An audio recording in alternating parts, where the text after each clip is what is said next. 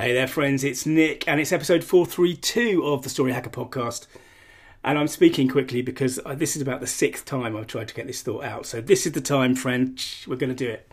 So, so, all right, Nick, pull yourself together, man. About 11 months ago, I convinced Wendy, managed to convince Wendy to let me try some solar solar Christmas lights, solar fairy lights out in the garden.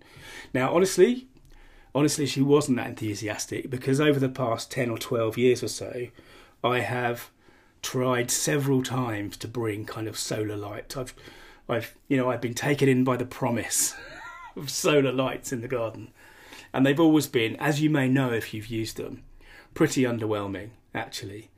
But there you go, I'm stubborn, as I've mentioned before, and I got hold of 300 fairy lights from a company called Lumify, I think was the manufacturer really, really tiny, tiny um, uh, solar panel on the end of that. But also, interesting enough, you could top up the battery by USB, which I thought was was interesting. Anyway, I put them out on the uh, on the tree by the gate, and um, we sort of waited for darkness to fall, uh, with some sense of trepidation, I suppose. And in some ways, that trepidation was borne out. These are not bright lights um, I have them actually I put them on low power setting to make them last longer because I thought we might only have them for 15 or 20 minutes. So they're not bright, they're not lighting up the world, but they are quite beautiful actually. And um, they did work. And the surprising thing to us was how well they worked. We've never, never topped the battery up again. And in fact, we've left them up all year. They've been up for, for say, about 11 months now. And um, you know, you can get up for a glass of water at 2 a.m. and they will still be on, which I think is pretty impressive actually. And in fact, the reason I'm telling you this is because today, earlier on today, I've been putting out with Wendy 600 more lights because we're actually using them. We're using them a bit like you see the lights on the floor in aircraft, you know, because round our way it's really dark. You know, there's no street lights or anything, and if uh, if you get home after dark, um, from one side of the house, there's almost no light to, to guide you around the house. So we're using them sort of sort of like that to hang them around the walls and the fences and stuff. And we'll see how they they work. But the reason I'm telling you this is because as a as a culture, certainly as a business community, we are so stuck on the idea of the big win.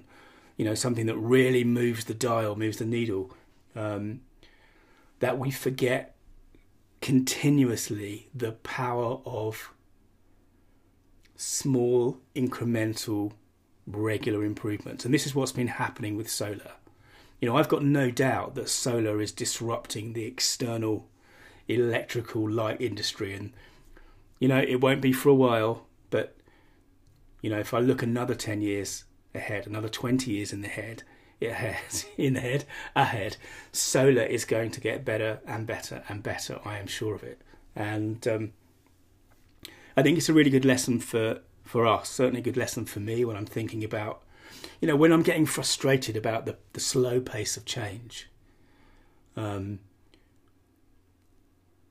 I remember things like this. I think about Clay Christensen's disruption theory. I think about the time that things take to do well, the th- the time that things take to develop, and um, you know maybe if you're feeling disheartened, or maybe you're feeling like progress isn't fast enough, and let's face it, it never is fast enough, is it? It's really worth remembering that sticking at it, keeping making these incremental improvements, and letting time do its thing, letting your skills compound, your clients compound, your reputation compound over time these are the things that really build a long term business. And I'm not saying, you know, we'd all like the big win, we'd all like that. But actually, what really matters is consistently showing up, giving value, and developing yourself over time. That way, your story will mean business. Thanks for listening.